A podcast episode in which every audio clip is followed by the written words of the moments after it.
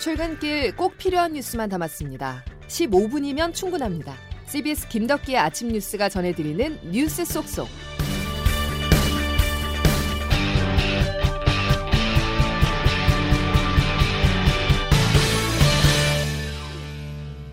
여러분 안녕하십니까? 10월 7일 김덕기 아침 뉴스입니다.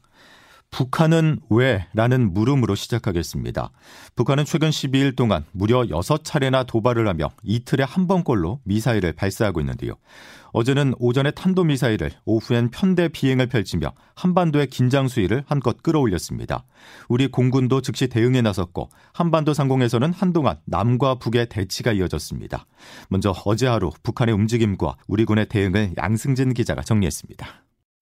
북한은 어제 단거리 탄도미사일 두 종을 석고 쏜 데 이어 군용기로 편대를 이뤄 시위성 비행을 하는 등 공세적 행보를 이어갔습니다. 지난 4일 자강도 무평리 일대에서 일본 상공을 넘기는 중거리 탄도미사일을 발사한 데 이어 이틀 만에 또 도발한 겁니다. 북한군 전투기 8대와 폭격기 4대로 구성된 비행 편대는 1시간가량 비행하며 우리 군의 특별 감시선 이남으로 진입했습니다. 특별 감시선은 항적이 나타났을 때 군이 감시하고 추적하는 지점의 선으로 이를 넘은 북한군 편대 비행은 매우 이례적입니다. 해당 편대는 황해도 곡산군과 황주군 일대를 비행하며 공대지 사격도 실시한 것으로 추정됩니다. 우리 군은 만일의 상황에 대비해 F-15K 등 전투기 30여 대를 출격해 즉각 대응했습니다. 이번 북한 군용기의 시위성 편대 비행은 우리 군의 지대지 미사일 사격과 지난 30일에 이어 엿새 만에 다시 실시된 한미일 연합해상훈련에 대한 반발 차원으로 풀이됩니다. 한미 연합해상훈련을 마치고 우리 해역을 떠났던 미국 핵항공모함 로널드 레이건함은 지난 4일 북한의 미사일 발사에 대한 대응 조치로 우리 해역으로 다시 출동했습니다. CBS 뉴스 양승길입니다. 기름이 부족한 북한이 연일 미사일을 쏘고 전투기까지 띄웠다는 것은 그만큼 총력 도발에 나섰다는 해석인데요. 장규석 기자 나와 있습니다. 장 기자? 네. 북한의 노림수가 궁금합니다. 네, 이번 도발의 특징을 봐야 되는데요. 바로 맞대응입니다. 어제 북한이 미사일 두 발을 쐈는데 한 발은 350km, 다른 한 발은 800km를 날아갔습니다.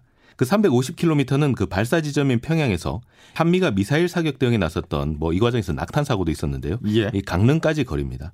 또 800km는 미국의 로널드 레이건 항공모함이 출동한 동해 공해상의 거리와 같습니다. 지난달 25일에 쏜 미사일은요 600km를 날아갔는데 이건 당시 로널드 레이건함이 입항한 이 부산항까지의 거리를 감안한 걸로 해석이 됩니다. 예, 예. 이 정확히 한미 또는 한미일 연합 훈련에 맞춰서 도발 수위를 조절했는데요. 어제 오후 북한 폭격기와 전투기 편대가 이 시위성 비행을 한 것도 앞서서 한미 공군이 북한의 그 미사일 발사에 대응해서 전투기 8대를 동원해서 공대지 미사일 정밀 폭격 훈련을 했는데 여기에 대한 맞대응을 보입니다.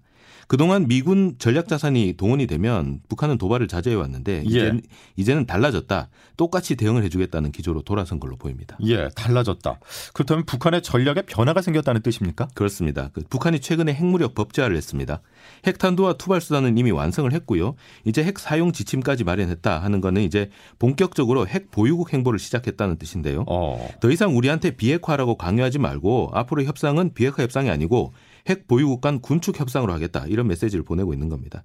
우리나라는 그 윤석열 정부가 뭐 담대한 구상을 통해서 비핵화를 전제로 제재 해제를 해주겠다 뭐 이런 제안을 내놨고 미국도 우리나라하고 확장 억제 그러니까 핵 보유를 인정하지 않는 쪽으로 움직이고 있는데 북한이 이런 움직임에 거부 의사를 분명히 했고요. 예. 북한이 이렇게 강하게 나설 수 있는 이유는 미국과 중국이 지금 패권 전쟁으로 균열이 생겼기 때문입니다. 국제사회의 대북 제재는 중국이 참여하지 않으면 사실상 의미가 없는데요. 그동안은 미중이 어느 정도 국제사회에서는 협력 관계를 보였지만 이제는 그 대만 해협 등에서 노골적으로 충돌하고 있습니다. 예, 예. 중국이 미국을 도와줄 이유가 없어졌고요. 어제 유엔 안보리 회의가 중국 러시아 반대로 아무 소득 없이 끝난 것도 같은 맥락입니다. 북한은 이제 중국의 지원을 등에 업고 제재를 회피하면서 더 과감한 전략을 쓸 수 있게 됐습니다. 아, 우리 입장에서 참 복잡한 상황인데 네. 그렇다면 결국 핵실험까지 수위를 끌어올릴 가능성이 큰 거죠. 그렇습니다. 그 미국이 북한을 지금 뭐 핵 보유국으로 인정해 줄 가능성은 크지 않습니다. 기존 핵 보유국 이외에는 핵 보유를 인정하지 않는 확장 억제 전략을 바꿔야 되는데요. 지금 러시아의 핵 위협이 커진 상황이라서 더 어렵습니다. 예. 북한은 그 한미일 밀착에 대항해서 중국, 러시아와 연대를 강화할 것이고요. 추후 미국과의 협상에서 유리한 위치를 차지하기 위해서 핵무기와 미사일 기술 고도화에 나설 걸로 보입니다. 중국에 체면을 세워주기 위해서 중국 당대회가 끝난 뒤에 그리고 정치적 충격을 극대화하기 위해서 미국 중간 선거 전에 핵실험이나 대륙간 탄도미사일 시험에 나설 가능성이 높다 이런 관측이 나오고 있고요. 그래서 그 다음 주에 있을 중국 당대회 또 한 달 뒤에 있을 미국 중간 선거 상황을 잘 지켜보는 게 중요하겠습니다. 예, 알겠습니다. 장규석 기자였습니다. 자, 다시 한번 말씀드리지만 북한의 궁극적 시나리오 ICBM 발사와 핵실험입니다. 효과를 극대화하기 위한 시점을 막판 저울질하고 있다는 분석인데요. 그 시점은 중국의 당대회, 미국의 중간선거라는 정치적 일정에 달려 있습니다.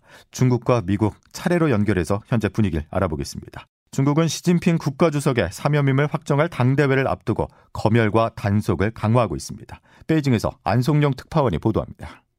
틱톡의 중국어 버전인 도인에서 광둥어로 하는 라이브 커머스가 최근 중단됐습니다. 도인 전자상거래 매출의 20%로 중국에서 가장 실적이 좋은 광둥어 방송이 중단된 것은 당국의 심기를 거스를지 모른다는 자체 판단 때문으로 보입니다.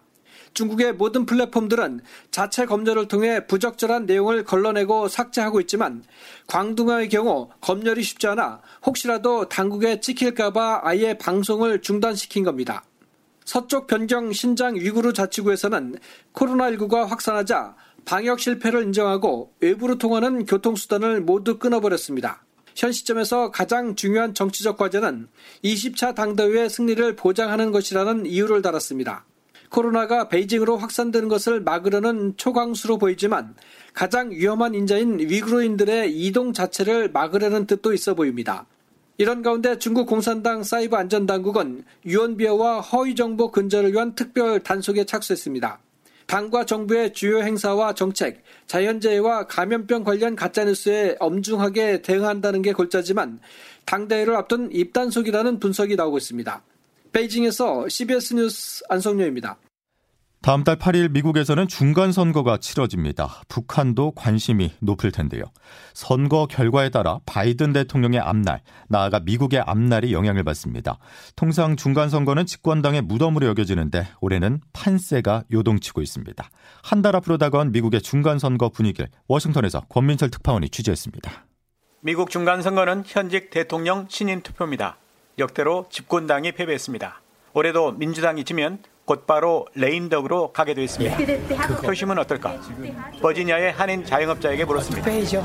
뭐를 보고 투표하실 생각이에요? 경제죠, 경제 안정. 물가, 인건비가 그냥 막 올라가요. 더 중요한 게 사람이 없어요. 경제는 바이든의 약점입니다. 유리한 이슈도 있습니다. 대법원의 낙태 불허 판결입니다. 여성 투표율 뇌관을 건드릴 이슈입니다. 남성들도 최대 이슈로 꼽을 정도입니다.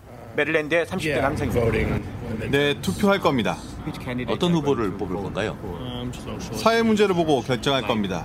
낙태 이슈 같은 거요. 특히 최근 기름값이 다시 떨어지면서 바이든 지지율도 부활 중입니다. 오늘 아침 NPR 여론조사에선 44%를 찍었습니다. 지난해 아프간 철군 참사 직전 수준까지 회복했습니다.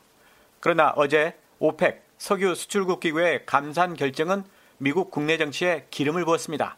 바이든 대통령의 어제 수해 현장 욕설도 그 때문으로 풀이됩니다. 현재 하원은 공화당 석권에 큰 이견이 없습니다. 상원 과반의 주인은 공화당에서 다시 민주당으로 기울고 있습니다. 그러나 북한이 중국 눈치 안 보고 7차 핵실험을 감행하면 민감한 안보 이슈가 어떻게 선거에 영향 미칠지 장담하기 어렵습니다. 워싱턴에서 CBS 뉴스 권민철입니다. 선거를 코앞에 두고 바이든 미 행정부가 OPEC 플러스의 원유 생산 감축 합의로 궁지에 몰리게 됐습니다. 기름값 인상이라는 악재 때문인데요. 자, 그런데 OPEC 플러스의 이번 결정은 미국뿐 아니라 우리 경제에도 큰 부담이 될 거란 전망입니다. 어떤 영향을 가져올지 장성주 기자가 분석했습니다. 주요 산유국 모임인 OPEC 플러스가 다음 달부터 원유 생산을 기존보다 하루 평균 200만 배럴, 전 세계 공급량의 2% 줄이기로 합의했습니다. 코로나19 대유행 이후 가장 큰 폭의 감산입니다. 유럽은 러시아산 원유의 가격 상한제를 도입한다고 발표했습니다. 국제유가는 들썩이고 있습니다. WTI 서부 텍사스산 원유 가격은 지난 3일부터 나흘 연속 상승해 11.27% 오른 배럴당 88.45달러를 기록했습니다. 이런 추세가 이어져 다시 배럴당 100달러를 넘으면 경제적 타격은 불가피할 전망입니다. 전국 평균 리터당 1,600원대인 휘발유 가격이 다시 2,000원 선을 위협할 수 있고 이달 들어 4인 가구 기준 약 8천원 오른 전기료와 가스 요금이 추가로 인상될 가능성이 큽니다. 지난 7월 소비자 물가 상승률이 6.3%로 정점을 찍은 뒤 두 달 연속 하락하며 5%대로 내려왔지만 다시 치솟을 것이란 관측에 무게가 실립니다. 당분간 물가가 높은 오름세를 보일 가능성이 커 기준금리 인상 기조가 이어지고 강달러 현상도 지속하면서 가계와 수출 기업의 고통이 더 커질 전망입니다. CBS 뉴스 장성주입니다. 정치권 소식으로 이어가겠습니다. 법원이 국민의힘 이준석 전 대표가 낸 가처분 신청을 받아들이지 않으면서 정진석 비대위의 손을 들어줬습니다. 두 달 만에 이준석 리스크를 털어내게 됐는데요. 법원 결정이 나온 뒤 국민의힘은 윤리위를 열어서 이준석 전 대표에 대한 추가 징계를 결정했습니다. 당 정상화의 속도를 높이는 모습입니다. 오수정 기자가 보도합니다. 국민의힘 윤리위원회는 어제 오후부터 자정을 넘긴 마라톤 회의 끝에 이준석 전 대표에 대해 당원권 정지 1년 추가 징계를 결정했습니다. 이양희 윤리위원장입니다. 7월 8일에 결정된 당원권 정지 6개월에 추가하여 당원권 정지 1년을 의결 윤리위가 밝힌 징계 사유는 이 전 대표가 신청한 가처분이 국민의힘의 당론을 따를 의무를 위반했다는 겁니다. 아울러 당 소속 의원들에게 지속적으로 모욕적인 표현을 사용해 당내 혼란을 가중시켰다는 것도 사유에 포함됐습니다. 이미 지난 7월 당원권 정지 6개월 징계를 받은 이전 대표의 징계 기간은 2024년 1월까지로 연장됐습니다. 이전 대표는 어제 법원에서 정진석 비대위의 효력을 정지시켜달라는 가처분 신청이 기각된 데 이어 추가 징계까지 받으면서 당대표직을 사실상 상실했습니다. 이 전 대표는 소명 절차에 나서라는 윤리위의 통보에도 출석을 하지 않았는데 앞서 윤리위의 어떤 결정에도 가처분으로 맞서겠다고 예고한 바 있습니다. 한편 연찬회에서 금주령을 어겨 윤리위에 넘겨진 권성동 전 원내대표는 엄중 주의 결정을 받았습니다. CBS 뉴스 오수정입니다. 정부 조직 개편안이 어제 발표됐습니다. 대통령 공약 사항인 여성가족부 폐지를 담았는데요. 국민의힘은 오늘 당론 성격으로 정부 조직법 개정안을 국회에 제출합니다. 하지만 민주당이 여가부 폐지안에 반대하고 있어 야당의 협조를 이끌어내긴 쉽지 않아 보입니다. 내일 저녁 부산 사직구장에서 이대호 선수가 작별을 고합니다. 22년에 걸친 프로 선수 생활을 마감하는데요. 부산의 상징 최동원의 11번 옆에 이대호의 등번호 10번이 사직구장에 걸릴 예정입니다. 박세현 기자입니다. 이대호와 추진수, 오승환 등 프로야구가 출범한 해에 태어난 1982년생 선수들은 황금 세대로 불리며 한국 야구를 이끌어왔습니다. 그 중에서도 한미일 프로야구 무대를 모두 누볐던 이대호의 존재감은 화려하게 빛났습니다. 이대호는 자신의 고향인 부산에서 롯데의 간판 타자로 이름을 날렸습니다. 2010년에는 KBO 리그 역사의 전무후무한 타격 7관왕을 달성하며 정규 시즌 MVP에 등극했습니다. 9경기 연속 홈런이라는 진기록도 그 해에 나왔습니다. 이후 이대호는 일본 프로야구 메이저리그에 차례로 진출해 한국인 타자의 위상을 널리 알렸습니다. 2008년 베이징 올림픽에서 금메달을 차지하는 등 국제대회에서 눈부신 활약을 펼친 이대호에게 야구 팬들은 조선의 4번 타자라는 별명을 붙여줬습니다. 2017년 국내 무대로 돌아온 이대호는 고향팀 롯데의 우승을 마지막 목표로 삼았습니다. 이대호는 만 40세의 나이에 맞이한 은퇴 시즌에서 국민 타자 이승엽도 해내지 못한 100타점을 기록하는 등 놀라운 투혼을 발휘했습니다. 하지만 롯데가 5년 연속 포스트 시즌 진출에 실패하면서 이대호는 결국 꿈을 이루지 못했습니다. 롯데는 내일 부산 사직구장에서 열리는 시즌 최종전에서 이대호의 은퇴식을 개최하고 그의 등번호 10번을 영구 결번할 예정입니다. CBS 뉴스 박세훈입니다. 자 이제 기상청 연결하겠습니다. 이수경 기상 리포터. 네, 기상청입니다. 예, 이번 주말은 나들이에 적합하지 않을 거라고 하는데 어떻습니까?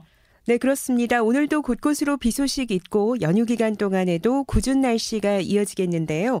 동풍의 유입으로 현재 강릉과 동해, 삼척과 양양에는 호우특보가 내려진 가운데 시간당 10mm 안팎의 비가 내리고 있습니다. 오늘 이렇게 강원 영동과 경북 동해안은 10에서 60mm 정도의 비가 더 내리겠고 강원 영서와 전북, 제주도에도 가끔씩 비 소식이 있는데요. 한글날인 모레는 중부지방부터 비가 내리기 시작해 늦은 오후에는 그 밖에 전 전국으로 비가 확대될 것으로 예상됩니다. 오늘 아침 어제보다 쌀쌀한 날씨를 보이고 있는데요. 현재 철원 10도, 서울 11도 안팎입니다. 낮 기온은 서울과 수원, 청주, 세종 19도에 머물면서 낮에도 서늘할 것으로 보입니다. 날씨였습니다. 자, 편안하고 안전한 한글날 연휴 보내시기 바랍니다. 여기까지입니다. 고맙습니다.